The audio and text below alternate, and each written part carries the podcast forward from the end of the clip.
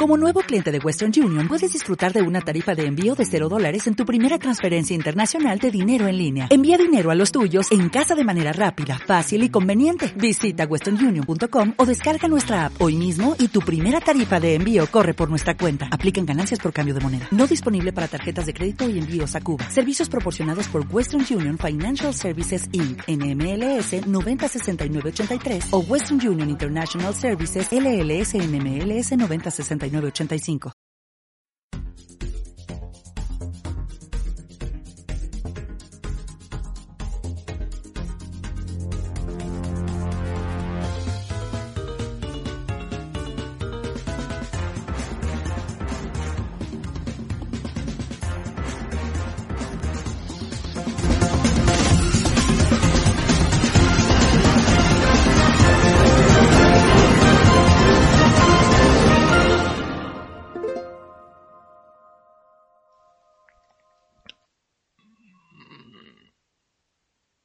Muy buenas a todos, ya estamos aquí, alright, con unos FPS como siempre espectaculares, de lujo, pero esto ya sabéis lo que significa, significa que esto es la puta segunda season de aún sigue viendo eso, ¿de acuerdo? Es un momento probablemente muy importante para la historia de la humanidad, para nuestros oyentes, para nuestros espectadores, eh, es una noticia cero importante para mm, Ficomic, pero bueno, aparte de eso, tenemos nada más y nada menos que muchos contenidos. Eh, bienvenidos al podcast líder de actualidad y debate sobre animación. Como de costumbre soy yo, jaja soy yo, soy Chowder, soy Rubén Estevez, pero antes saludemos a nuestros colaboradores habituales. ¿Cómo estáis, chicos? ¿Qué se cuentan? sí, ¿no? Nada, nada, aquí, pues nada, pues nueva temporada, nuevas cosas que vais a ver enseguida, que seguramente sea nada, pero oye, mm, con mucha ilusión y con ganas de, de estar con vosotros y contar nuestras moviditas sobre el mundo de la animación. Ujú. Encantados. Eh, tenemos aquí a más gente en la casa. Rank, ¿cómo estás? Pues muy bien, deseando ya la, la única vuelta al cole que me interesa, que es esta. Y, y ya deseando llegar a mi anual despertar de mi hibernación veraniega, desciendo de mi cueva, chupo almas de niño. Pues nada, nosotros encantados. Eh, tenemos también a Reggae, ¿cómo estás? Pues aquí estamos, una temporada más, eh, va- con muchas ganas de ver cómo se nos da todo y como ya viene siendo habitual, empezamos y ya se van juntando las noticias así de repente, que se han puesto todas de acuerdo para variar. Sí, sí. Tenemos también a, a, a Sotsi, ¿cómo no? ¿Cómo estás? Hoy no te presento último, ¿eh? ¿Eh? Que, que, como que, ¿cómo estás, Sotsi? ¿Qué se está haciendo en estos meses de, de, desca- de descanso? Descanso de programa, porque tu vida tiene que ser muy ajetreada, ¿no? Estúpidos humanos. He, he- me he apoderado de la forma física de este humano con la intención de apoderarme del planeta. Sometidos al rey de los... Perdón. Es que estoy compartiendo cuerpo con un nuevo compañero de piso y un poco rebelde. Ah, digo, ¡Feliz pensaba, Halloween! pensaba que te habían, pensaba que te había pagado Sony por la publi de Venom y no me he enterado porque ahora todo el mundo tiene su... Me he cagado encima. No me extraña, no me extraña, pero excelente interpretación. No esperaba menos del actor de Hiperdino. Tenemos también a Lonk en la casa. ¿Cómo, cómo, cómo está eh, desde Fiumbalandia? No, a mí me jodía, tío. Estoy resfriado y un poco mareado, pero bueno, aguantaré lo que pueda. Eh, una- un aplauso, no tengo una botonera de aplausos, pero un aplauso para Lonk. que está aquí aguantando. No le haremos hablar mucho, no le haremos hablar mucho porque... Pero bueno, no sé. Hay gente que sale a la calle eh, cuando tiene un mal día y se despeja se le va el dolor de cabeza. A ver si también se le despeja con este programa. en fin, ¿qué más tenemos por aquí? Va, eh, qué oxidado estoy, macho. Pues sí, ahora es turno de las noticias de la semana.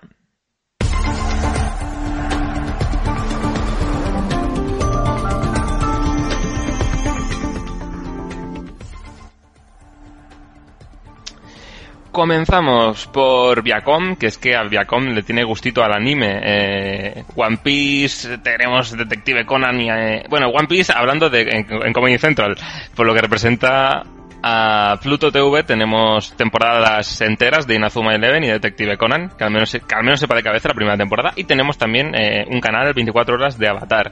Ah, En cuanto a lo que nos atañe en Comedy Central, tenemos mm, viene una semana cargada de películas, como es el caso de las que faltaban de One Piece. Así que da la estructura. La- el pasado sábado 23 de octubre se, estrenó, se estrenaron Aventura en la isla Engran- Engranaje, El reino de Chopper en la isla de los animales raros, La maldición de la espada sagrada, El gran soldado mecánico del castillo Kar- Karakuri. Eh, y lo que nos toca el próximo sábado, este sábado 30 de octubre, es que a las 5 de la tarde eh, se, emite la saga de, Arba- de Arabasta, Los piratas y la princesa del desierto.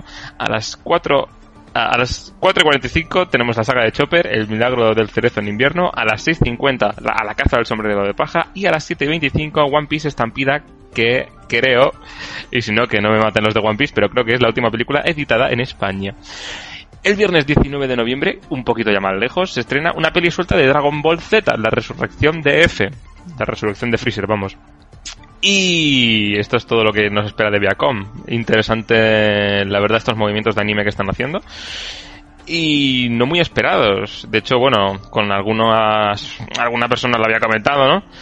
Que, que realmente, bueno, eh, es un movimiento que igual se esperaba hace 20 años eh, de MTV, por ejemplo, su cadena hermana, pero sin embargo, oye, mira, aquí está Comedy Central para salvar a los otacos de la extinción lineal. Así que nada, un aplauso para ellos.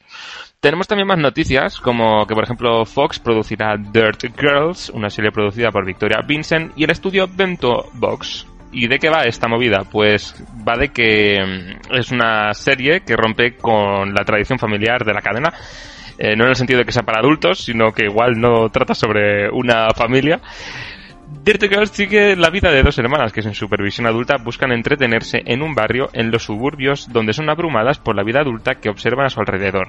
Su creadora, Victoria Vincent, es conocida por cortos donde ha explorado la ansiedad y la desilusión por la vida desde el punto de vista de personajes que sobreviven en mundos irreales. Este año ha sido dirigido, ha dirigido cortometrajes para la antología musical We the People, Estamos Unidos para Netflix. La animación correrá a cargo del estudio Bento Box, que es el mismo de que hace, por ejemplo, Bob's Burgers, Central Park o la próxima serie de Dan Harmon, Crapopolis, la serie aquella que hablamos sobre de que iban a hacer NFTs.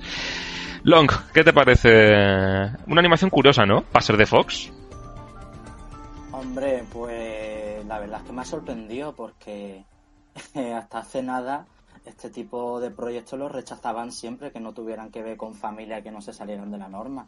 Por ejemplo, eh, Central Park fue, fue rechazada por Fox hace unos años y no sé hasta que no sé si realmente la llegarán a emitir en televisión o la venderán después a un servicio de streaming, pero la imagen que han sacado parece interesante, me llama artísticamente hablando y tengo mucha curiosidad, tengo que verme los cortos de esta mujer porque eh, según he leído en, medios que hablan de esta noticia los pintan bastante bien. Ujú. Pues nada, a ver qué, nos traen. Eh, tenemos más noticias, por ejemplo, eh, tenemos que Harriet la espía tendrá una nueva adaptación en Apple TV Plus, esta vez como serie animada. Eh, aunque en esta historia no es tan conocida en nuestro país, la novela original es un bestseller y ya tuvo dos adaptaciones distintas al cine live action en 1996 a manos de Nickelodeon y en 2010 a manos de Disney Channel. Ahora The Jim Henson Company trata de darle un enfoque más animado a la novela a través del servicio americano Apple TV. Ambientada en una década de 1960, la serie, la serie narrará la historia de Harriet M. Welsh, una, chi- una chica oscura de 11 años que Uy, una chica oscura, no, por Dios, una chica curiosa, la puta dislexia, de 11 años que aspira a ser una gran escritora. Para ser una gran escritora ha decidido que necesita saberlo absolutamente todo y para saberlo todo ha decidido espiar a todo el mundo. También hará y habrá otros personajes clave como su niñera seria Ole Golly, sus amigos Sport y Janie o su enemiga Marion, la chica popular de la escuela. La serie estará dirigida por Will Mark Roth y Sidney Clifton. La animación correrá a cargo de Titmouse Animation Studios y el diseño de los personajes estará basado en las ilustraciones del autor original de la novela, Louis Fitzhugh. Con respecto a España, de momento es una incógnita saber si podría llegar o en qué formato. Recordemos que, así de memoria, Titmouse fue una de las responsables que hizo, por ejemplo, la serie de Netflix. Eh, ¿Cuál era esa serie de Netflix? La del podcaster espacial. Ah, eh, eso era Midnight Gospel. Eso, Midnight Gospel. Sorchin, ¿qué te parece?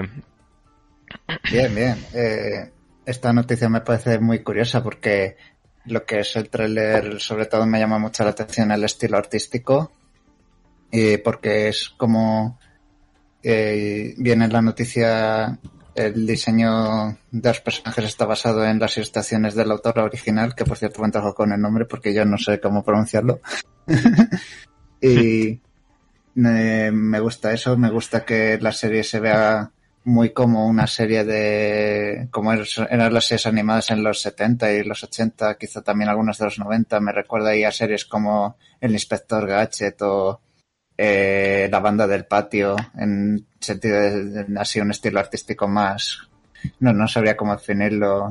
Re- re- redondeado ahí con colores no tan detallados y tal, simplemente, pues eso, y teniendo en cuenta que la historia se desarrolla en la década de los 60 me parece muy muy acertado que es como que acompaña el estilo artístico favorece eh, la ambientación de la época Ujú. y nada Mm, eh, lo único es que como Apple TV Plus no es un servicio que mucha gente de Estados Unidos use a ver si tiene éxito o no y a ver si llega a España o no, porque aquí sí que llegó Central Park, pero tampoco es una serie muy conocida en España.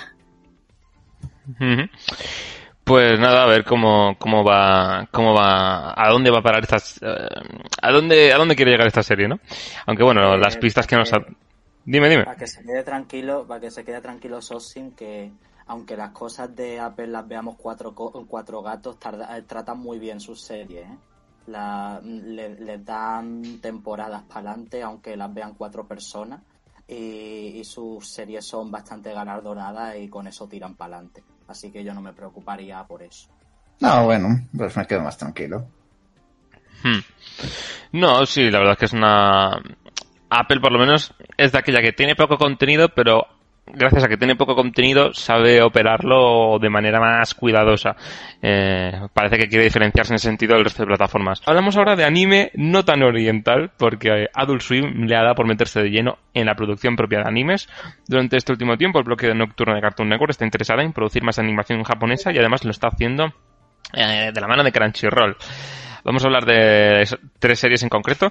Eh, empezaríamos por Blade Runner Black Lotus. Eh, se desarrolla en 2032. La trama es muy a posteriori del cortometraje Blade Runner Blackout 2022, que está dirigido por Shinihiro Watanabe, eh, participante en Cowboy Bebop y Samurai Champloo, series bien conocidas. En la serie seguimos los pasos de una replicante y no un oficial de policía intentando darles caza como han sido las películas en las que se basa. La primera temporada será de 13 episodios y su estreno en Estados Unidos será el sábado 13 de noviembre. Por ahora no se sabe su estreno en nuestro país.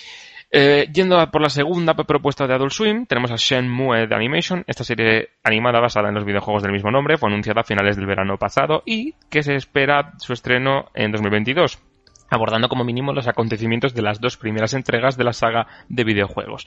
El proyecto, que en principio sería de 13 episodios, cuenta con el beneplácito de su creador Yu Suzuki y está en manos de Telecom Animation Film, que es una filial de TMS, quienes han coproducido varias de sus series y pelis de Lupin the Third, entre otras. La historia trata de Rayo Hazuki, que dedica su vida a encontrar en Landi el asesinato de su padre, lo que le llevará a estar desde las calles de Yokosuka en Hong Kong y más allá en su búsqueda de vengarse. Y por último, la pro- última propuesta de Adult Swim para, 2000 para, para, para, para ahorita ya, en teoría. Fena la princesa guerrera, digo pirata, sigue las aventuras de Fena Hautman, que con ayuda de una tripulación de samuráis descubrirá los secretos de su familia mientras huye de los piratas y la armada inglesa. La serie animada está producida por Production IG y su estreno se espera para principios de octubre, pero justo se pilló durante la transición de HBO a HBO Max en España y como algunos sabréis expertos, HBO Max está siendo un caos en su trasvase de contenidos, así que veremos en qué para y en qué cae.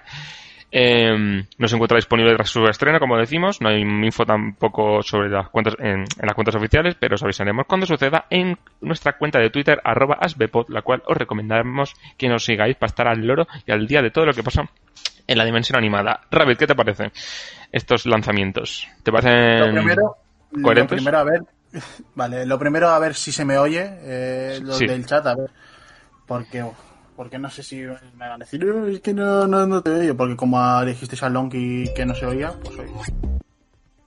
A ver, estoy esperando. Sí, sí, no, Es que- se da cosa, tú, tú tira, tú tira. Vale, vale. Bueno, por si acaso, pues a ver, eh, sobre el- las, digamos que el, Fena, mm, yo no lo tengo mucho interés al anime en cuestión y tal, pero me parece muy curioso cómo le están tratando en cuanto a distribución, porque es como, le pillas en medio de una transición que todavía ni ha terminado en lo que estamos haciendo el programa, y todavía ni está. O sea, es un, es un caso muy raro, la verdad. Y bueno, los que. Y las demás, pues bueno, eh, Blade Runner es algo que lo tengo muy pendiente de verme la- las dos películas y, y todo el universo y tal. Así que tampoco puedo decir mucho de ella. De Shenmue mm, es el que de hecho más interés tengo porque tengo pendiente jugarme los juegos y tal. Como este va a ser un resumen en animación y todo esto, puede estar interesante.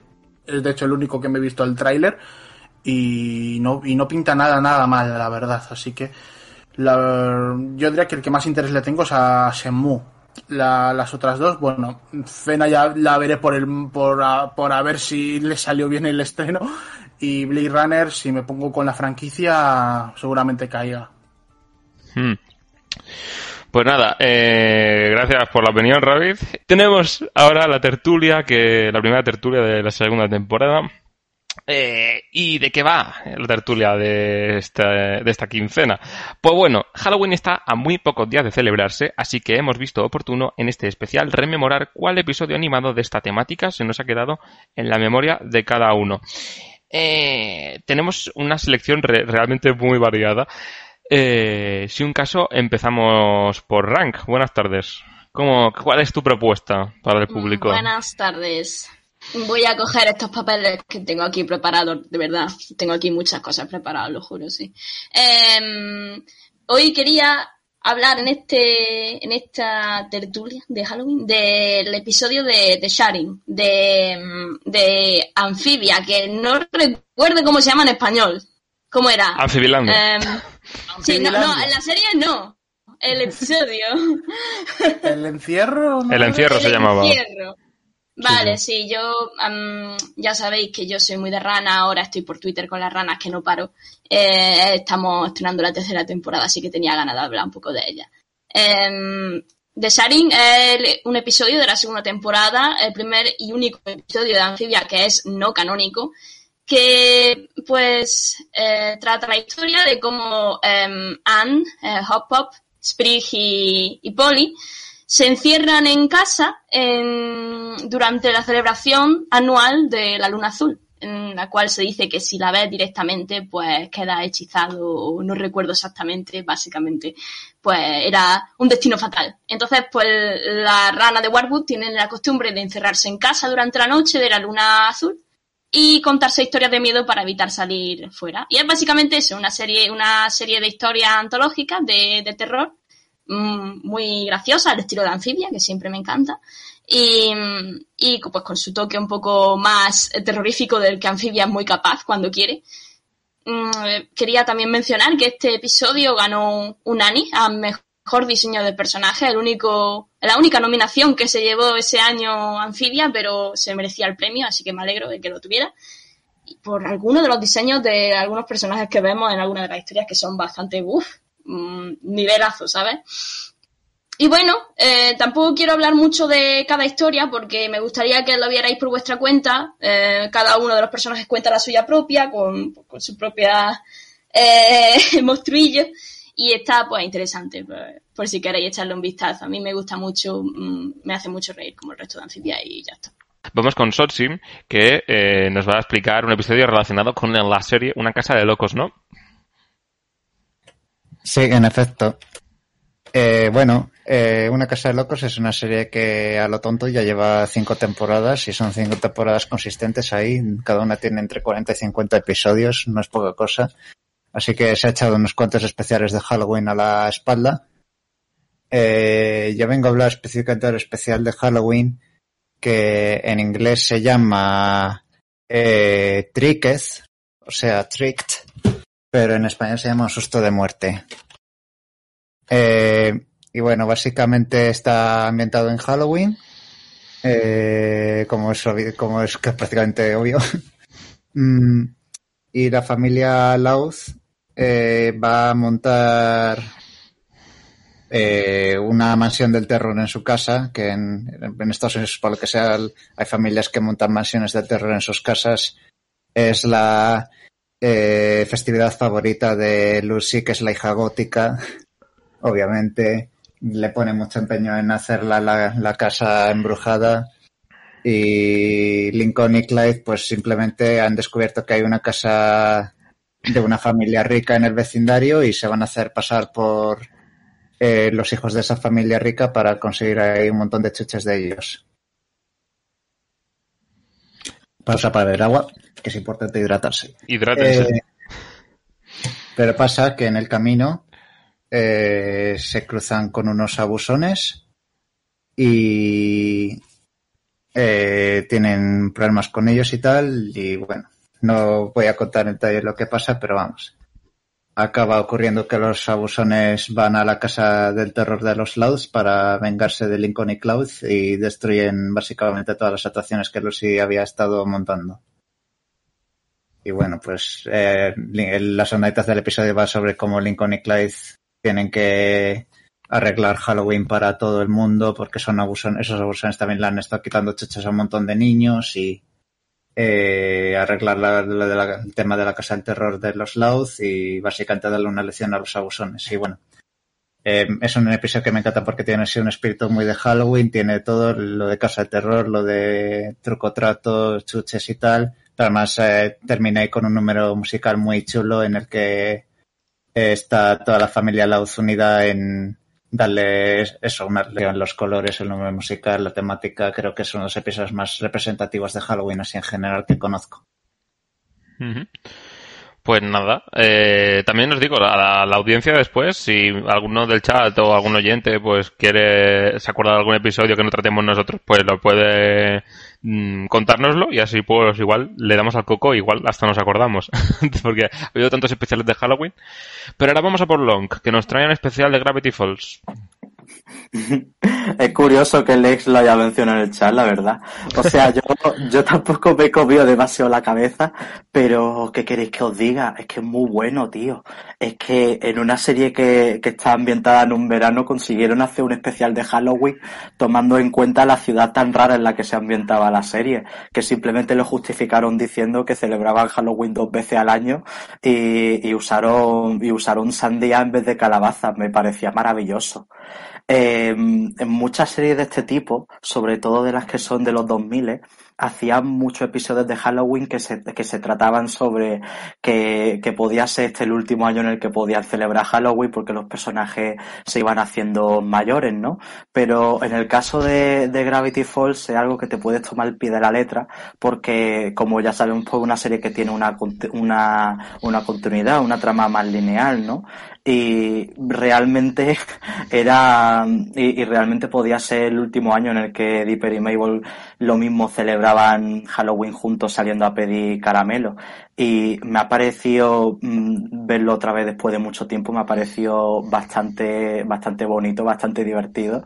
En este episodio hay un chiste que, mm, que Alex Hirsch recuerda cada dos por tres que hubo un problema con él eh, porque no sé si acordáis en el episodio que, que Dipper eh, se hace el enfermo porque quería ir a una fiesta que iba con Wendy y con, y con Robbie y demás, ¿no?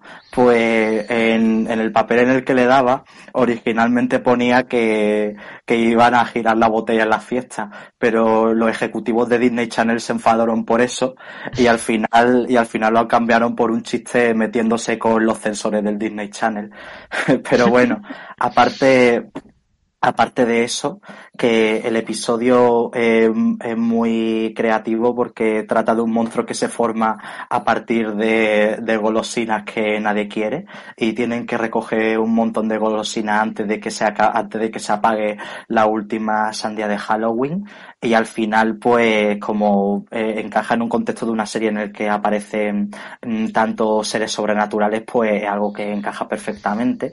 Y también hay, hay drama con el tema de de, Dipper engañando a Mabel para poder ir a la fiesta esta, pero yo creo que al final es bonito, porque al final disfruta más pasándoselo bien con, con Mabel y con, y con su amiga pidiendo golosinas que, que lo que pasa finalmente en la fiesta. Así que si queréis ver un episodio de Halloween que está ambientado en verano, pues esta es vuestra oportunidad y no os lo perdáis, que es un clásico para verlo todos los años. Pues sí, la verdad. De hecho, segura, para esta ocasión no lo he visto, pero ten por seguro que me lo voy a ver. No, todavía hay tiempo. Hay tiempo, hay Estamos tiempo. a 27. Hasta el día 31, el mes es Spooky y eso hasta el final del mes, o sea que... y ahora tenemos a Rege, que nos va a hablar de House of Mouse, un especial, ¿no? Pues sí, efectivamente, en este caso, pues Longan ha, ha comentado un especial de Halloween de una serie de Disney y yo pues no me muevo de ahí. Y bueno, en este caso es un especial que la verdad, mm, mm, un especial que fue, pues, valga redundancia, bastante especial hasta el punto de que se vendió, se vendió como, como un, un eventazo, o sea, mm, como algo que no se había visto nunca antes, incluso se ha vendido eh, de forma independiente como película. Bueno, es un, un especial que dura 70, unos 70 minutos y básicamente eh, trata sobre, mm, bueno, esto que mm, muchos a lo largo de nuestra vida a la hora de ver series no nos hemos preguntado, algo tipo, ¿por qué los villanos de Spider-Man si pudiendo derrotar a Spider-Man más o menos, por qué no se juntan? Y pues básicamente lo mismo, pero en el caso de eh, los villanos de, de Disney que deciden mm, aliarse para poder echar a, Mickey y al resto de, propietarios de la House of Mouse, eh, echarlos del club y con eso pues poder crear lo que viene siendo el club de los villanos. El, el especial está, pues, a ver, en general el especial está eh, bastante bien. Lo único es que, bueno, no sé si ah, os acordáis la estructura de, de esta serie que era como, bueno, mm, pasan cosas en el club, pero luego estaban las situaciones de, entre comillas, relleno, que, que era, que aprovechaban para poner eh, cortos clásicos, bueno, algunos clásicos y otros nuevos que hacían para la ocasión. Pues en este caso es igual, o sea, el especial dura 70 minutos, pero es que se ocupa más de la mitad en cortos, tanto clásicos como, como nuevos, como nuevos cortos. Y pues lo dicho, o sea, en cuanto a la trama, pues lo dicho, o sea, mm, digamos que Jafar eh, convence a Mickey de que va a ser un truco de magia a la medianoche, ese truco de magia resulta ser que se alía con, lo- con el resto de los villanos para quitarles el club. Y bueno, pues, pues evidentemente al final pues todo sale bien de cara a, a la rata y sus amigos. Y, y nada, la verdad es que pues si podéis encontrarlos les recomiendo que, echéis un vistazo porque ya sabéis que en House of Mouse hay un gran una lista muy larga de cameos que mm, ya solo por eso merece bastante la pena. Hmm.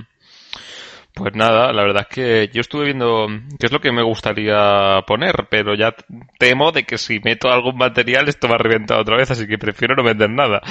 Eh, pero, pero sí, estuve viendo material y si buscáis House of Mouse vill- villanos en Google, o la hora de los villanos creo que se llama, pues veréis cosas eh, o sea, ya me indica que es interesante. De hecho, es lo que me estaban diciendo por vía interna, que es como Long lo considera el Animaniacs de Disney, y la verdad es que tiene ese paralelismo de ese cosa meta, de esa cosa divertida, de usar a todo el universo Disney para Sí. hacer algo interesante, ¿no? Aparte, aparte es que funciona también como un show de variedades, me parece muy divertido. Los Mm. dos. Yo crecí con House of Mouse y me parece una serie tremendísima. No me puedo creer que todavía no esté en Disney Plus porque me gustaría que la gente la viese.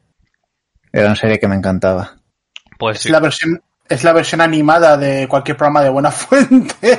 la resistencia bien, pero sí, sí. Es más buena Sí, fuente, es más buena fuente. Ojalá hicieran un reinicio con personajes actuales, tío. Ojalá. Oh, qué maravilla. Pero bueno, ya sabemos cómo está Disney, ¿no? Ahora. Yo la, la serie original a mí también me gustaba mucho, pero lo dicho, o sea, cuando echaban los cortos eh, originales sí que estaba bien, pero personalmente los cortos nuevos a mí nunca me terminaron de convencer, eran como bastante blancos. ¿vale? Y mira que Disney ya de por sí es blanco, pero eso. Hmm. En- Bueno, pues nada, es una recomendación también muy, muy interesante. Que quiero echar un buen vistazo porque además tiene tamaño de casi de peli, de- te diría, de duración, o sea que es para echarle un buen muerdo. Ahora vamos con Rabbit que nos tiene un, preparados un especial de E.T. y Eddie sobre Halloween.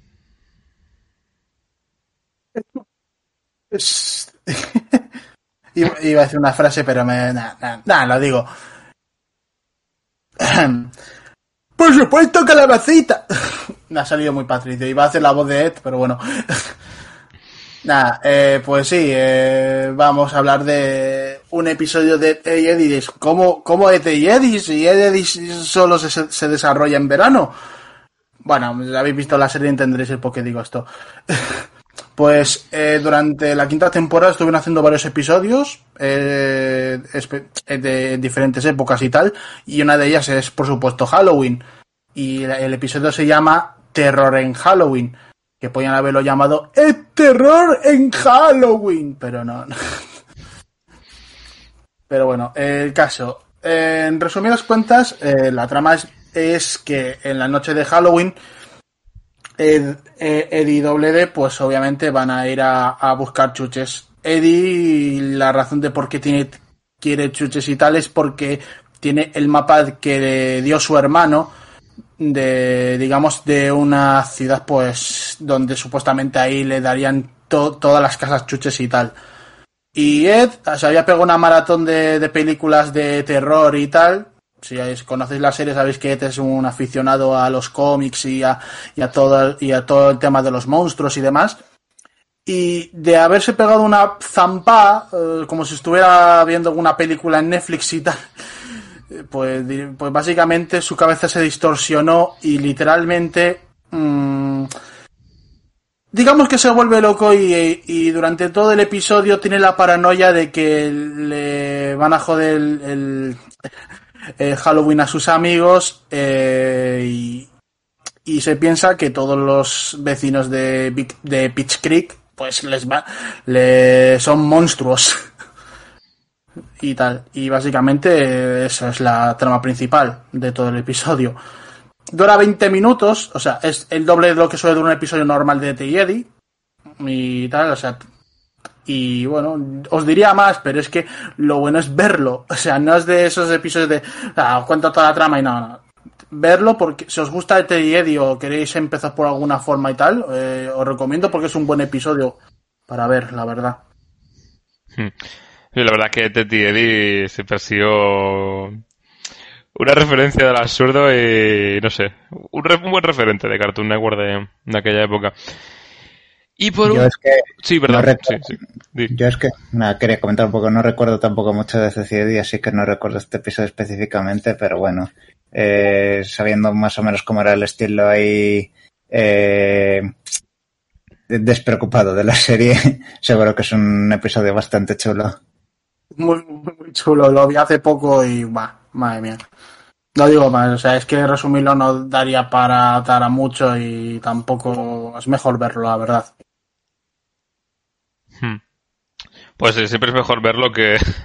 Siempre es mejor verlo y en este caso oírlo. Lo que pasa es que tampoco hemos tenido tiempo de, de preparar unos cortes. Pero bueno, para la versión podcast igual planteamos cuál es nuestro diálogo favorito, momento favorito o lo que sea.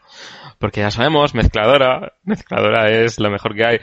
Tenemos lo último, lo último que nos queda ya es, oh sorpresa, el presentador recomendando cosas. Eh, os rec- hoy, eh, bueno, os puedo recomendar un episodio de Shin-Chan que es de Halloween. Que es Halloween.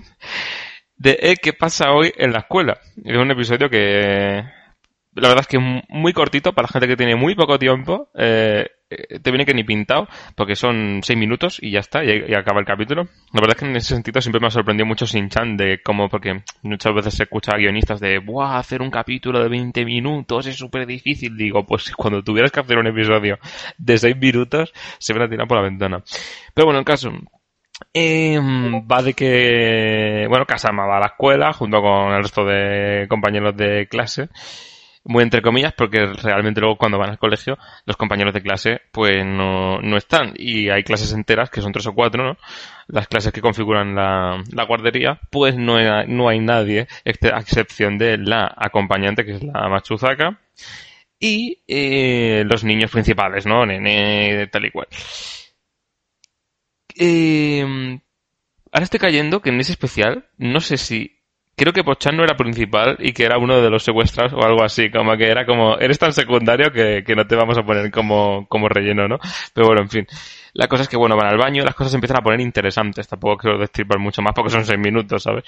Pero la verdad es que es un especial interesante y seguro que a más de un niño en la época le tuvo que dar su sustito porque ahora lo ves y dices, bueno, vale, sí, está bien, es potente, tal, pero para la edad que estaba planteado en aquella época en España mmm, nos podemos referir, eh, algún niño seguramente se cagó un poquito con ese que pasaba bien en la escuela.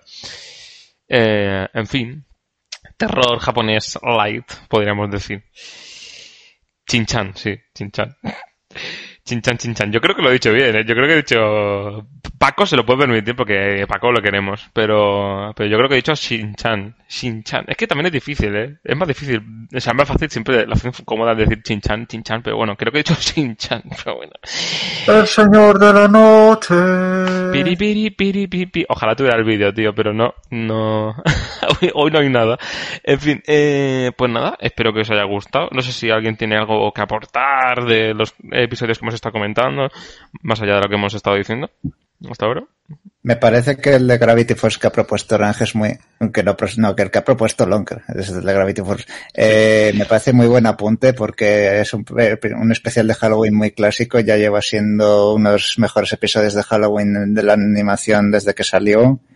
Es muy bueno. Da también bastante miedo para lo que es y nada.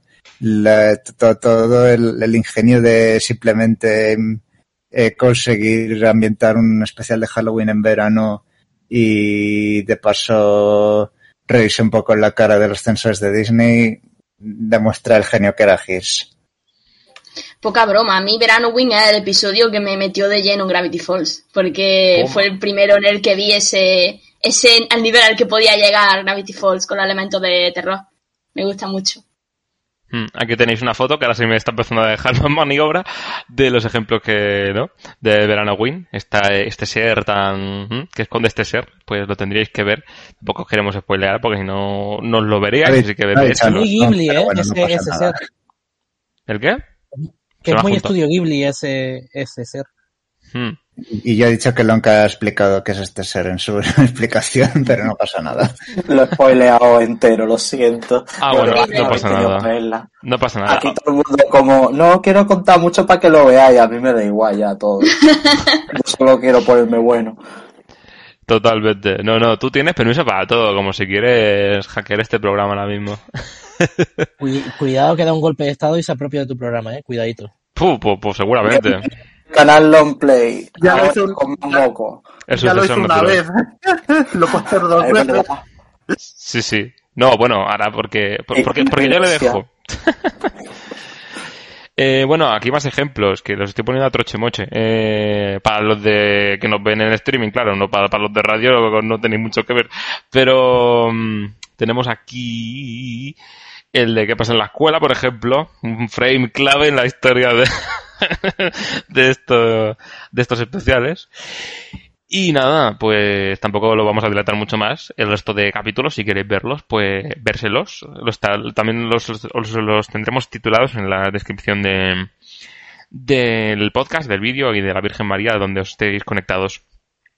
Y nada, ahora nos vamos, ¿qué nos toca? Pues nos toca la Publi. Gracias a todos por vuestras recomendaciones. Rank tiene algo más que contarnos, aparte de la recomendación que nos ha dado, pero eso será a la vuelta de publicidad. Y justo después de la publicidad llega la sección de un nuevo colaborador del que aún su nombre no ha sido desvelado. Ya me pongo bomba de sálvame. No os vayáis muy lejos, que en dos minutos llega una de las mejores novedades de esta temporada. Hasta ahora.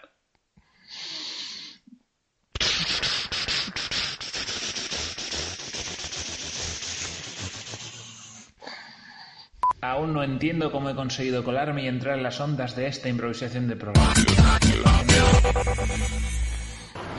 No te entiendo. Llevamos un mes vendiendo papeletas, mecheros y camisetas como para vestir a toda Europa. ¿Y tú ya sabías lo de la promoción Fanta fin de curso?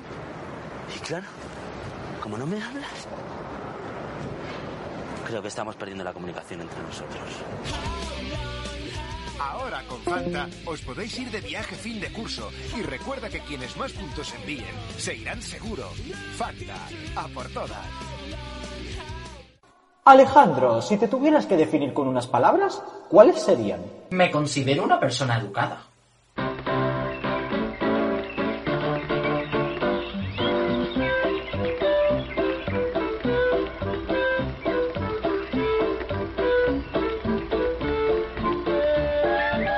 Llame y llévese a Alejandro con todo lo que aparece en pantalla.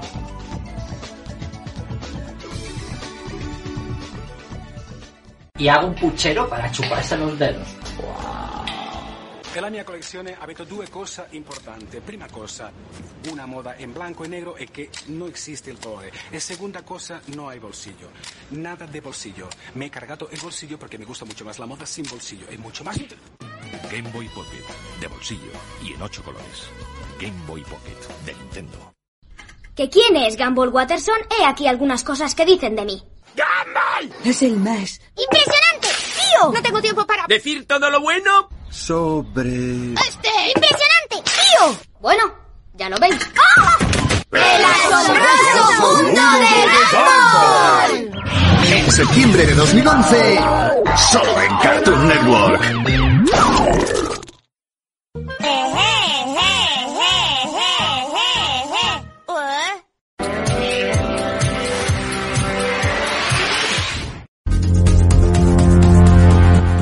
Aún no entiendo cómo he conseguido colarme y entrar en las ondas de esta improvisación de programa. Si por lo general siempre la persona que sobra y que no encaja en ningún lado.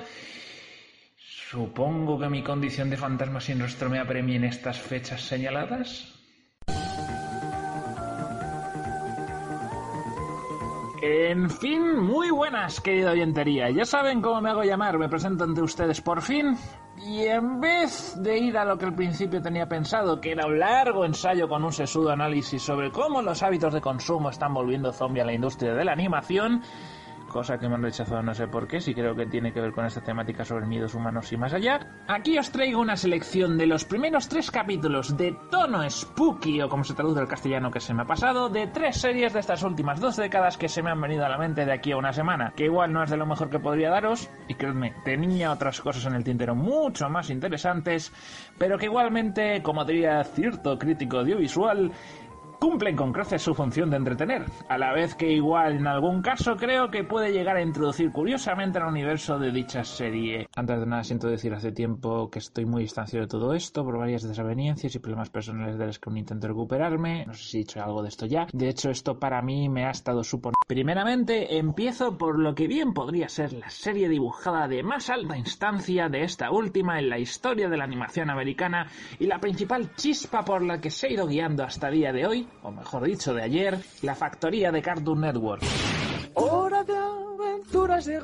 Pues nada más, su primer capítulo de toda la serie trata de una de zombies, con un título que podría parecer sacado de una película ochentera de B-Club, en pánico en la fiesta de pijamas nos introducen por primera vez sin demasiada historia ni entrar en detalle alguno en el reino de O, donde nos presentan desde el cementerio de Chuchelandia a la princesa Chicle preparando con fin de ayudante un suero descaramelizador, con la idea de poder resucitar a las chuches que pasaron a mejor vida, cosa que inesperadamente sale mal convirtiéndolos en muertos vivientes en busca de azúcar. No, esto no está bien. No están volviendo la vida. Aún están muertos. Mi suero descadaverizador es incompleto. No, necesito azúcar. y teniendo como medida de urgencia que recluir a todos los habitantes de Chuchelandia en palacio con una fiesta de pijamas improvisada para evitar que se enteren de la venida de los zombies para que no se asusten y en consecuencia exploten por explosión espontánea, algo que Finn no podrá decir a nadie ni tan siquiera a su amigo Jake tras haberlo jurado por la corona. No decirles a los chuches que hay zombies es tan importante que tienes que prometerme. Prometer por la corona, que nadie se enterará nunca de que hay zombies, jamás. Junto a juegos elegantemente juveniles y momentos de necesario servicio público, ¿Qué pre chocolate o crema? No puedo comer ni chocolate ni crema porque soy un perro y seguramente me moriría, pero mm, casi seguro que... ¡Ninguno! Este capítulo deja, aunque parezca mentira, un dulce sabor de boca en consonancia con la serie, que igual para quien la vaya a empezar desde el principio por aquí le dejará bien, pero meh, en fin, así comenzaba, bueno...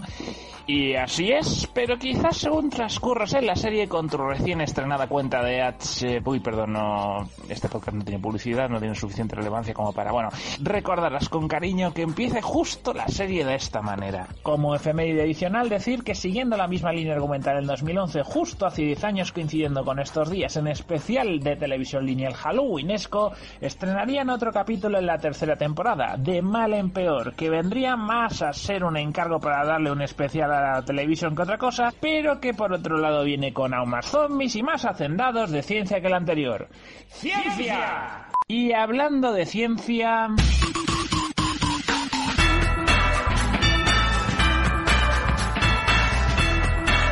Una serie que dio un soplo de aire fresco a la reciente concepción popular que se empezó a dar en los fértiles y creativos años 90 como animación adulta por alejarse en estos términos tanto de la familia como de serie protagonizada por niños pero jaja no es para niños, fue Futurama, con varios antiguos responsables de los Simpson al frente de una producción emitida en abierto dispuestos a dar un golpe de irrupción con una mezcla rara vez abierta a tanta gente de costumbrismos con ciencia ficción en todas sus clases. Y en su entrada a la tercera temporada nos encontramos con un capítulo donde el mundo de los roboces, como aquí el famoso Werner como protagonista, se entretoca con transilvaniadas de primera magnitud, una clásica tropo de familiar lejano muerto que deja suculenta herencia a condición de pasar una noche en una casa encantada. Y a mi sobrino Venter, suponiendo que no sea responsable de mi muerte, le dejo mi castillo. Bien, lo vendo y me saco un pastón. Con la condición de que pase una noche entre sus muros. Vaya, hombre, ya me tuvo que fastidiar el tío. Y como base de todo el capítulo, la antigua leyenda del hombre lobo, en este caso dando lugar a la leyenda del coche lobo, del que Bender es víctima tras ser atropellado por uno de ellos siendo infectado por un virus informático. Todo esto amenizado de referencias del mundillo de la informática y del Windows de la época en la que fue estrenado el capítulo, de las que en mi particular caso como jubilado friki que soy del tema, me estuve de media partiendo las partes vitales con fuertes risas rozando el griterío durante un aproximado tiempo de dos minutos,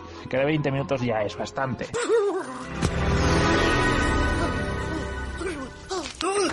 ¡Quita! ¡Rape! ¡Uda! ¡Rape! Por supuesto, todo esto en su doblaje al castellano con alguna que otra morcilla de cultura popular española metida para una adaptación digna del gusto del televidente medio que veía Antena 3 en los 2000 el sábado al mediodía. Bender, tienes un aspecto horrible, te recetaré maquillaje. Toma, casualmente tengo aquí mi muestrario de la señorita Pepis. Ah, solo necesito dormir. Me he pasado una noche soñando con coches que atropellan a la gente. Mucha gente sueña con una imagen nueva y fresca, y la señorita Pepis puede hacer realidad ese sueño. Y para completar esta trifuerza de las tres más importantes mutaciones del más allá, lo siento, las momias me parece que son zombies y los vampiros pues eh, no cabían aquí, vuelve a la factoría de la cadena que el antiguo magnate de la tele por cable Tech Turner decidió lanzar tras haber comprado toda la casa de Hanna-Barbera por un asqueroso precio módico con...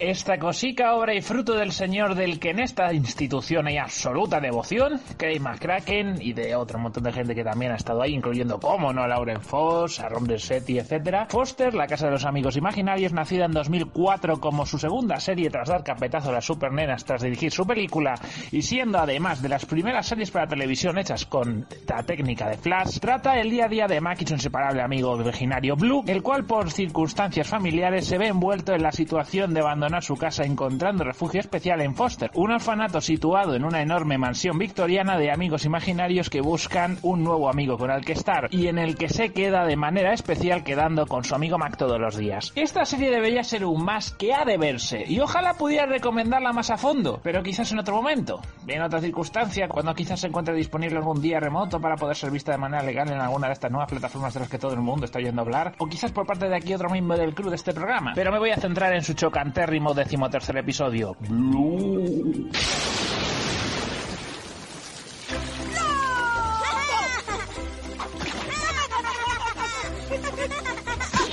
En el que allí los dos amigos, tras una pelea de barro en medio de una tormenta en plena noche, se ponen enfermos, dando la casualidad casual, película de medio en televisión de por medio con sus amigos de la estancia también de por medio, de que cortando aparte que la forma del Lu tiene silueta en forma de puerta, con la enfermedad, según le avanza en el transcurso, se pone blanco. Ergo ya sabéis a qué se parece. Comienza a delirar por la casa, sus amigos se asustan con la película, piensan con los delirios que están escuchando que de verdad hay un fantasma, van a intentar atraparlo y...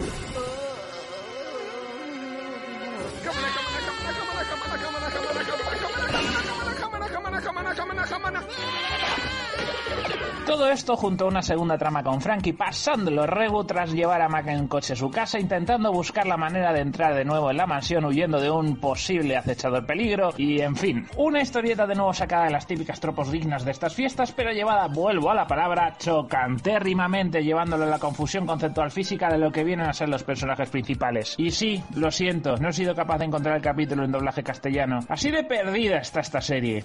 Así que a ver, señor Warner, ya sabe, si quiero un repunte de tráfico en regular mes, ya sabe. Así que, bueno, aquí concluyo. Igual no es de lo mejorcito ni para atrás, pero para rellenar este domingo en un canal de televisión en los tiempos de cuando aún éramos infantes, con un porvenir muy difuso y todavía veíamos la tele, nos puede dejar una buena tarde. También tenía otra idea que se me fue el tintero de recomendar alguna desconocida serie, algunas películas e incluso con la intención de andar un poco en la historia de esta tradición de tan solo dos siglos y medio más o menos de vida. Pero en fin, feliz mes a toda la gente maja que trabaja en los negocios de la floristería y espero que en un futuro nos podamos volver a sentir. Si es que Renove me aceptan como fijo, claro. Acordaros de retrasar todos vuestros relojes no conectados a internet esta noche de brujas, que durante una hora tendremos la misma hora que Canarias.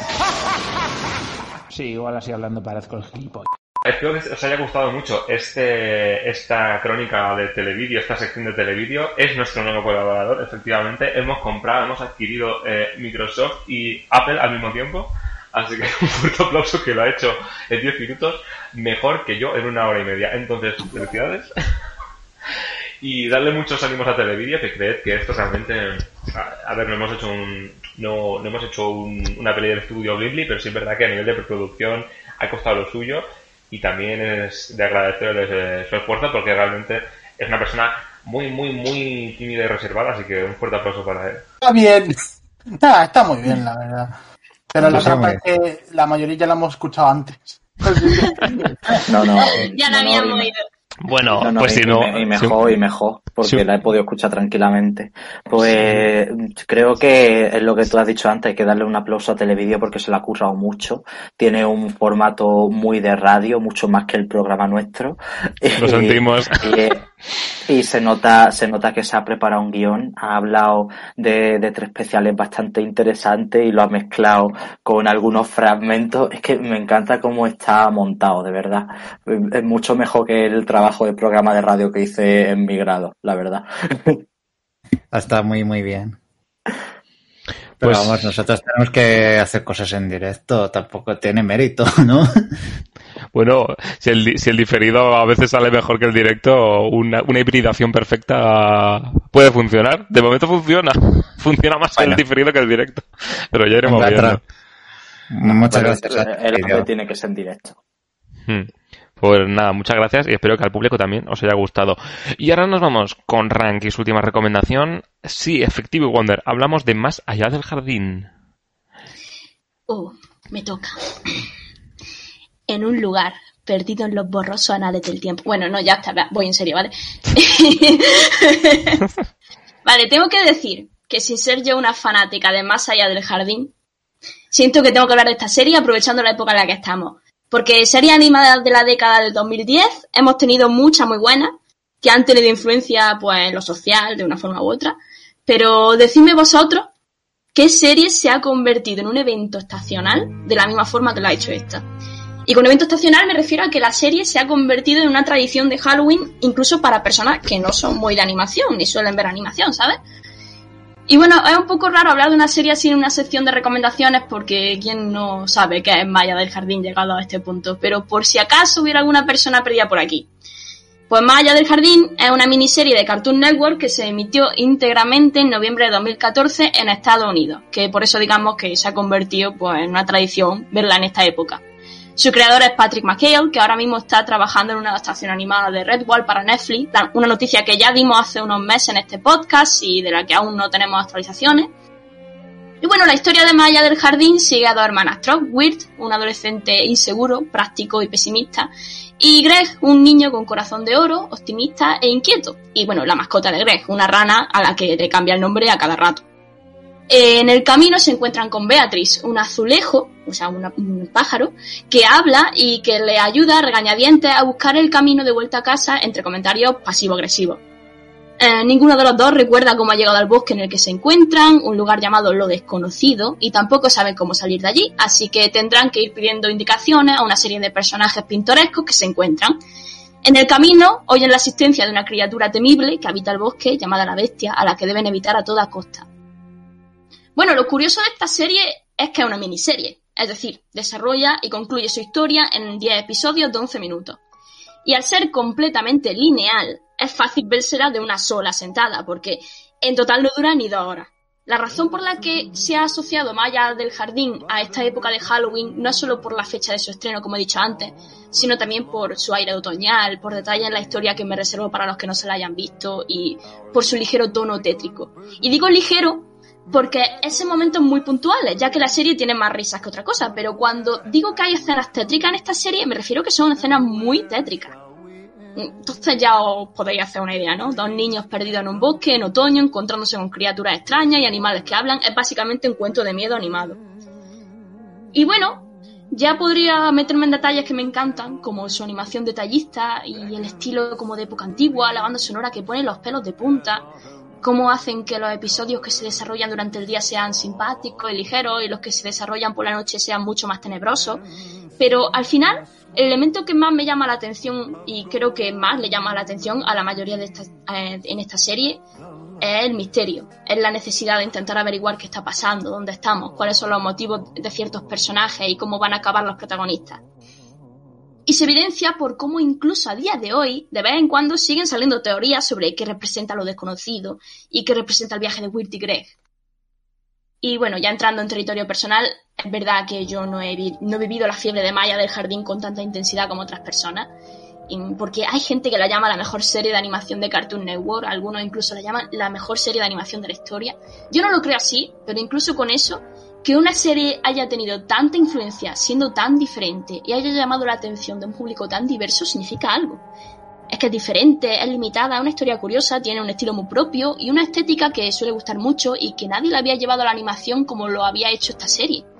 Así que para mí, creo que merece la pena hablar de ella y darle el mérito que se merece, que no es poco, incluso si hemos hablado de ella mil veces ya yo la he visto mil veces y todavía tengo pendiente verla este año, que me la estoy reservando para la noche de Halloween con unos amigos, pero es que no me aburre, por mucho que la vea.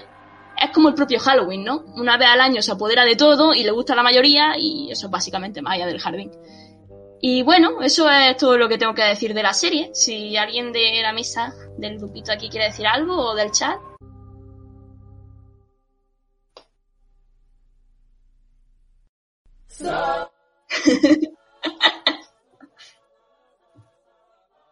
Venga, va, yo. Dale, dale. Eh, esta serie a mí, la verdad es que eh, yo recuerdo en su momento cuando se estrenó en, en Boeing, que creo que lo estrenaron como de una tajada en dos días o algo de eso, me creo recordar. Eh, me fascinó de una manera eh, tremenda porque es que no había visto nada mm, de este estilo nunca Mm, y mira que el primer capítulo que vi así que estaban echando justo en Boeing fue, bueno, uno que parecía, que a priori me parecía como excesivamente infantil.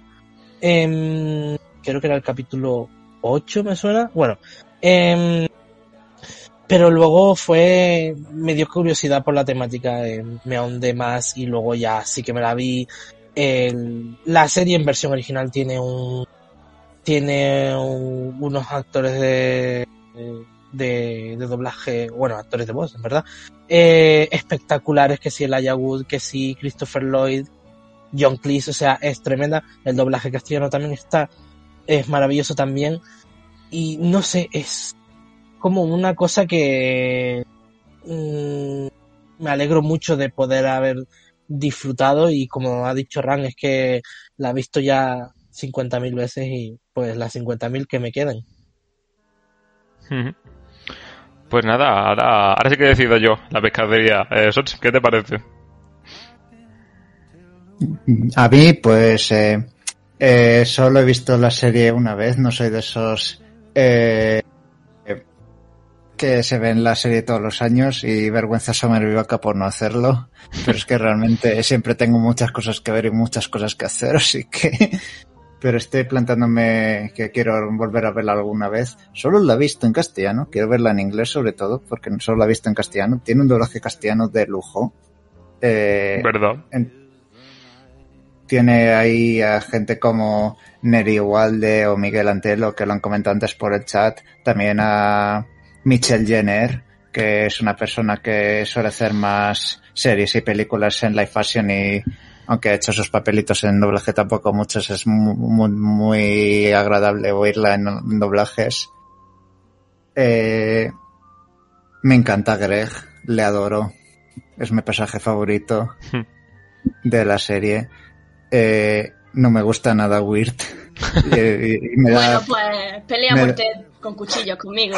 Duela a muerte soy- con cuchillos. Soy pro Wirt a tope, así que... ya, ya iba a decir que mucha gente probablemente me va a lapidar por decir eso. que no me gusta Weird.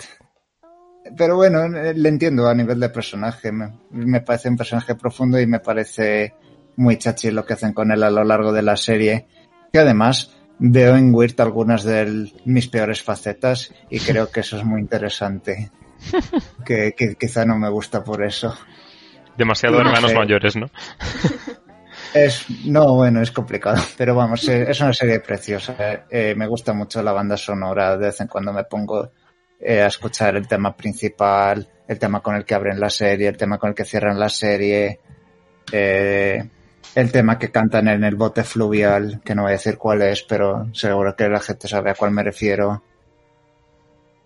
Así- Eh, Sí, perdona, no has terminado, perdón. No, no, pues la canción que canta en el barco fluvial en uno de los episodios, creo que es el de episodio 6, no estoy seguro. Por supuesto, Patatas y Melaza, que es legendaria.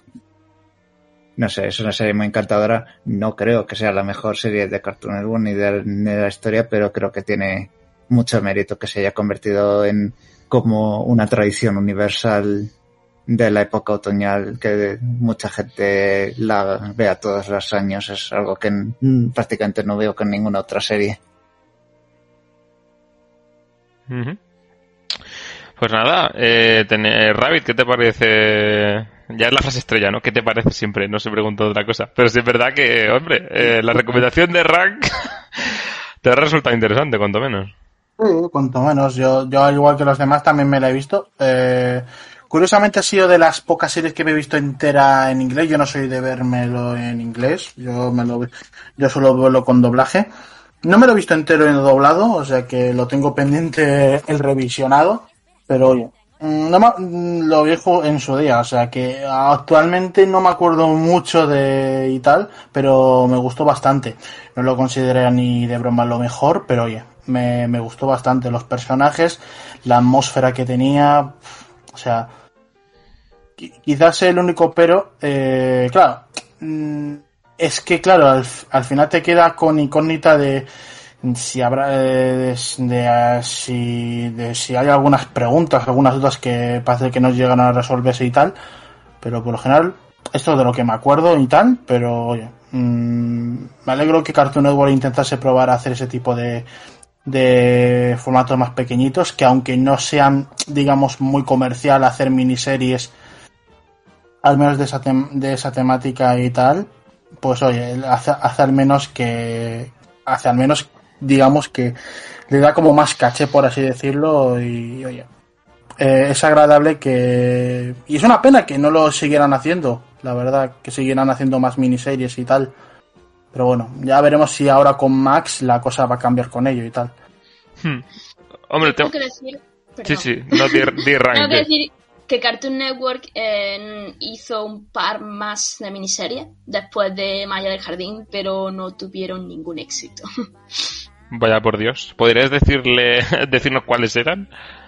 sé, conozco una, no me acuerdo del nombre. La vi, no me gustó nada. La otra, no sé siquiera si existió. no, no me acuerdo, lo siento. Bueno, al menos existe ahora Infinity Train, pero primero punto, no es un- una serie de una serie, una miniserie y punto número dos no se emite aquí, o sea que Bueno, bueno, si puedo decir algo a favor, por favor, que aunque Infinity 3 sea un poco más larga, que tiene formatos así, temporadas de 10 episodios de 10 minutos, ya que, y es muy parecido a Más allá del jardín, que es una serie de 10 episodios de 10 minutos, y también creo que es una serie que le puede gustar mucho a los fans de Más allá del jardín porque tiene eh, estilos narrativos y estilos artísticos similares. Así que, por favor, vedla si tenéis la oportunidad. Ojalá llegue a España. Ay, Dios. ojalá. Eh, ¿Qué llega antes? Bueno, seguro que llega antes los Animaniacs que llega Infinity Train. Antes me cae un meteorito en mi casa que llega Infinity Train, pero bueno. Ya. Antes nos da el fi- antes nos acepta Ficomic la, la sala de prensa que llega Infinity Train. ya te lo digo. Eh, quería comentar una cosa que en verdad es una tontería, ¿vale? Mm. Luego, si quieres, esto lo cortas. Eh, que Rank tiene suerte de haber dicho que no hay ninguna serie que sea tan estacional, porque si hubieses dicho producto en general, yo te habría respondido ¡Goofy hijo! Y ya está, eso es lo que tengo que decir. Bueno, bueno, ahí no me meto. Peliculón. Me queda long. Eh, ¿Te ha quitado el resfriado esta serie? ¿Eh? No. pues. mm, uf, me cuesta un poco hablar de, de más allá del jardín por una parte positiva y por otra negativa. Porque es que, en primer lugar, yo esta serie solo la he visto una vez. Porque yo, re- o sea, yo tardé mucho en verla. Ye- Estuve mucho tiempo esquivándola porque recuerdo que había un tiempo en Boeing en el que solo echaban una versión que era película que, que siempre veía a los fans quejándose de que cortaban partes. Y, y claro, pues yo ya iba con un poco de miedo de verla así porque sabía que no lo iba a ver todo. Así que total, hubo un tiempo de mi vida que tuve que estar mucho tiempo en un hospital por las noches y me lo vi en una noche eh, de verano, en un hospital. He roto, rompí la tradición, no me la vi en Halloween sino en verano, que fue una noche que estaba en un hospital y me fascinó, o sea, me, me, me gustó muchísimo, me pareció muy bonita. Sinceramente, no recuerdo eh, lo bien que debería todo lo que pasaba en la serie, pero, pero fue algo que me acompañó una noche que, que me encontraba regular y la verdad es que me dejó con una, con una buena sensación y también pasé un poco de susto y todo, pero, pero que, pero que me vino muy bien verla en ese momento. Como curiosidad, también, también digo que Infinity Train, la primera temporada, me la vi en un autobús, también viendo tradiciones, y, y también me gustó muchísimo. O sea, no sé qué me pasa con, con este tipo de series que, que me las pongo, como son cortillas, pues son perfectas para vértelas en un viaje o en un sitio en el que tienes que estar muchas horas sentado y son cosas que, que te atrapan, que te hacen que te dé igual lo que esté pasando a tu alrededor, aunque sea lo peor del mundo porque, porque son se- series que tienen un universo muy rico y, te enganchan dentro de su historia y tienen un nivel, ¿cómo decirlo? Tienen un tipo de cosas que, que no vas a ver en series normales de, de Cartoon Network, que por alguna razón han pasado cosas que los censores a día de hoy no dejarían pasar. Eh, por eso Infinity Train también tiene tantos problemas, pero, pero que también es cierto lo que ha dicho Ran antes, que conozco a gente que no le gusta la animación mucho, que, que ha visto más allá del jardín. Y suscribo lo que ha dicho Sosim, es gente que creo que también les podría gustar mucho Infinity Train porque tira por los mismos derroteros. Y bueno, que tengo pendiente reverla, pero que ahora mismo no tengo la energía para eso, cuando pueda. Pues nada, la verdad es que a mi parti- opinión particular es cierto que la tengo un pelín difusa, le, haría falta un revisionado por mi parte. Si es cierto que me la vi entera, me la comí como, como un cabrón, eh, porque era una cosa que yo decía, hostia, realmente es una y como también lo que de- lo que ha dicho alguno en la mesa también se vendió como una serie más peli que serie y era como todo de golpe pues dije ostras pues le voy a echar lo que pasa es que claro igual todo de golpe no, no, igual se te queda un poco en, en atracón. Pero es verdad que la serie tiene cosas buenas a destacar. Me parece que la música es muy oportuna. De hecho, la estamos escuchando de fondo ya, vamos, parece que me he tomado tres tilas. Eh, y por otra parte, el, el estilo, los colores que se usan en la animación, ¿no? Muy otoñales. Y, y en sí, la animación misma, luego hay algunos momentazos, algunas escenas que te dejan un poquito, ¿what? Y la verdad es que es una serie, la verdad, bastante, muy, muy interesante, la verdad. Mm, vienes de otras cosas de Cartoon Network sin faltar a ninguna serie en particular y, y como que como que la gente no se esperaba que realmente eso pu- pudiera estar producido por por Cartoon Network, ¿no? Con el sello Cartoon Network. Eh, luego, bueno, el tiempo ya nos ha dado más motivos. Digamos que fue como un poco quizás la, la primera que se salía más de la norma. Luego sí que hemos estado viendo otras cosas que han operado bajo la ma- marca de Cartoon Network. Rollo que si Primal, que si tal, cosas más, más sueltillas y más, también más diferenciales. Pero la verdad es que sin duda es un buen, es una buena opción pa, de serie para fundírsela en Halloween. Y el doblaje también es muy bueno, vamos, es que yo no tengo ningún, no tengo ninguna, no tengo ningún problema con, con la serie. Es verdad que precisamente como la tengo un poco fresca, mm, es que yo tenga difusamente el final me dejó un poco, me dejó un poco loca, pero eh, tendría que vérmela para ver si realmente ese final estaba bien resuelto, no estaba bien resuelto o qué. Pero sí. No, yo creo que está bien. Yo ¿Sí? creo que parte de la magia de Maya del Jardín es su final abierto. Porque he mencionado que gran parte de la influencia de esta serie ha sido eh, en las teorías y lo que la gente ha supuesto, mm, qué es lo que significa el viaje, qué es, ma qué es Maya del Jardín, qué es lo desconocido. Y, y todo eso no habría pasado si hubiéramos tenido un final más cerrado. Creo que es cerrado en el sentido de que te da un final satisfactorio para los puntos más clave y al mismo tiempo te deja abierta algunas cosas. Eh, y se lo dejan a la audiencia. Y a mí me encanta eso. Hmm. Pues nada, una maravilla que podéis disfrutar estas navidades. No mentira, este octubre. le he echado posta, le he echado posta, no, no, no estoy tan despistado como parece. Pues nada, ¿Se puede ver en Rank, HBO Max? la ¿Qué? ¿Se puede ver en HBO Max? Sí, está en HBO Max. Sí, es verdad. es Espérate, verdad. giramos la ruleta. ¿Se puede ver? Sí, sí. No, la verdad que Sí, se HBO puede Max. ver. HBO, HBO Max está fallando más con una escopeta de feria, pero esa serie en concreto, esta la podéis ver. Ya sería un pecado capital que no estuviera. Pero bueno, cosa, otras cosas han visto. pues nada, Rank, muchas gracias por la recomendación y nada, eh, a seguir, a seguir viendo Halloween y a seguir viendo eso. Halloween. Esto es Halloween. Gritos en la oscuridad. Feliz Halloween a todos, soy Vanessa. Jabolín. ¿Qué Halloween? ¿Qué Halloween? No sé mucho de esas cosas, pero... ¿Qué Halloween? Si antes de terminar voy con la noticia de última hora. Adelante, adelante. Vale. Eh, bueno, dado que no tenemos noticias que dar sobre HBO Max, ni tampoco noticias que dar sobre el Ficomic, por lo menos dar la noticia que ha salido hoy de que se ha presentado el primer tráiler de Lightyear, que va a ser la próxima película de Pixar. Esta película eh, cuenta eh, los orígenes de Buzz Lightyear, un personaje de Toy Story que eh, en las sagas nos contaban, en las películas nos contaban que era un juguete basado en una película épica, una película que fue taquillera y, y que hicieron mu- mucho juguete mucha, mucho merchandising basados en esa historia. Y, y bueno, la primera película de Toy Story basa principalmente en cómo Buzz Lightyear se piensa que es el Buzz Lightyear de verdad, a pesar de que es solo un juguete. Bueno, pues ahora Pixar ha decidido que va a hacer esa película en la que estaba basado el juguete. Y la va a presentar ahí como una película de animación eh, súper detallada y eh, nos presenta ahí una historia que quizá no coincide del todo con la serie animada que hubo en su día, que tenía el mismo concepto, ¿no? De contar la historia de Buzz. Pero bueno, eh, tiene buena pinta.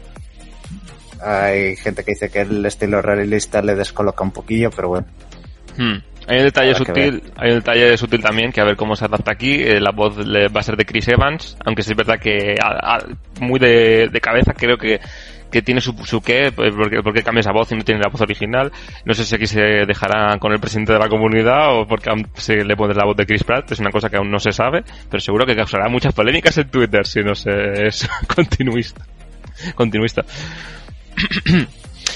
Pues nada, Sochi, muchas gracias. Y nada, esto es todo por hoy. Eh, bueno, sí, una pequeña apreciación, porque claro, eh, es evidente que lo hemos dicho por redes sociales, pero también es mu- mucho más evidente que el- gran parte de la gente que nos escucha eh, y nos ve no nos sigue en redes sociales. Podéis hacerlo en arroba spepod.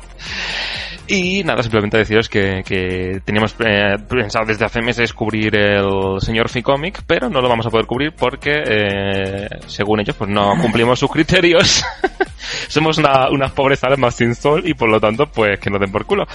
En cuanto al tema de las entradas, por cuenta propia, eh, todos sabemos el caos que ha habido con las entradas y por tanto no se puede hacer ni una cosa ni la otra. Eh, siento por mi parte que fue como el que encabezó esta idea que no se haya podido llevar a cabo, pero lo que dijimos en el comunicado, lo que dije en el comunicado, eh, no yo llevaba, llevábamos organizado desde agosto. Eh, si esta gente faltan dos días y no se han organizado, eh, aún a dos días o a un día de que empiece, eh, señora, mi culpa no es. No me voy a poner en Esteban, pero mi culpa no es.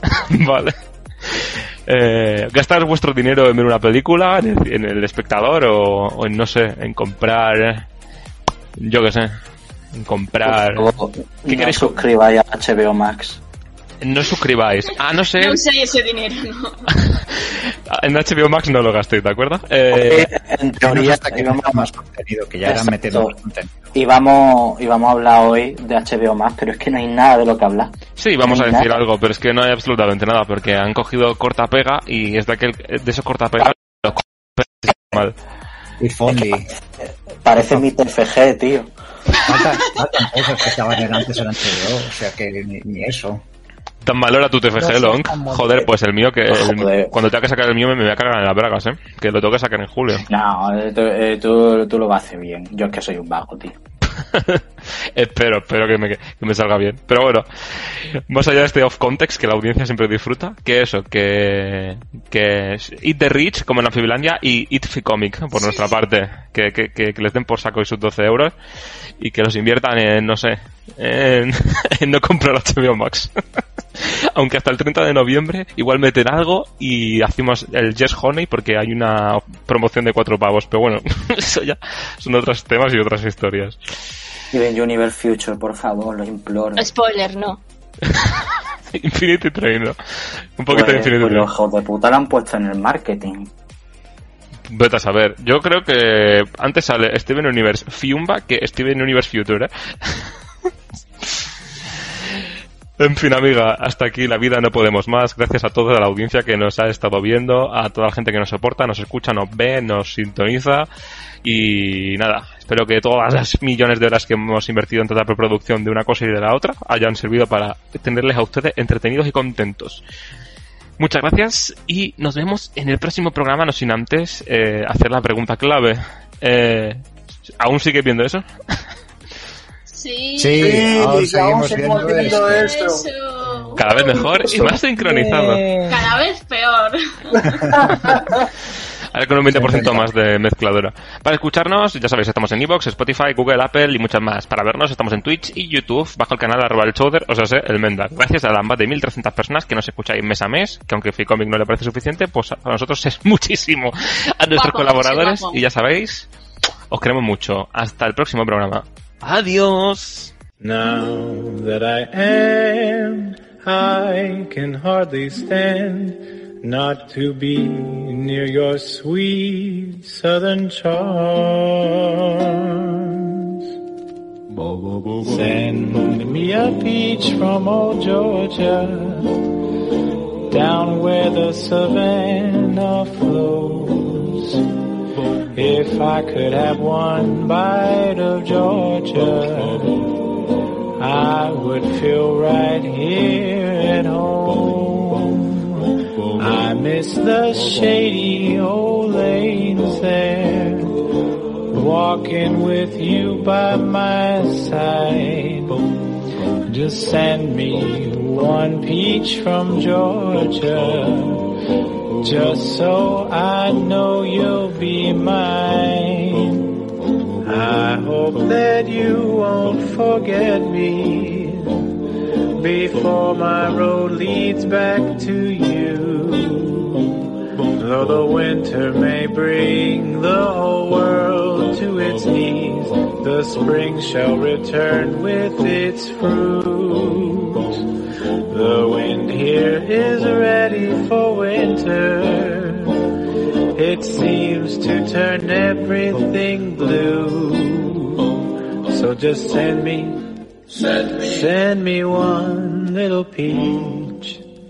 Just a sweet sunny piece. Ah,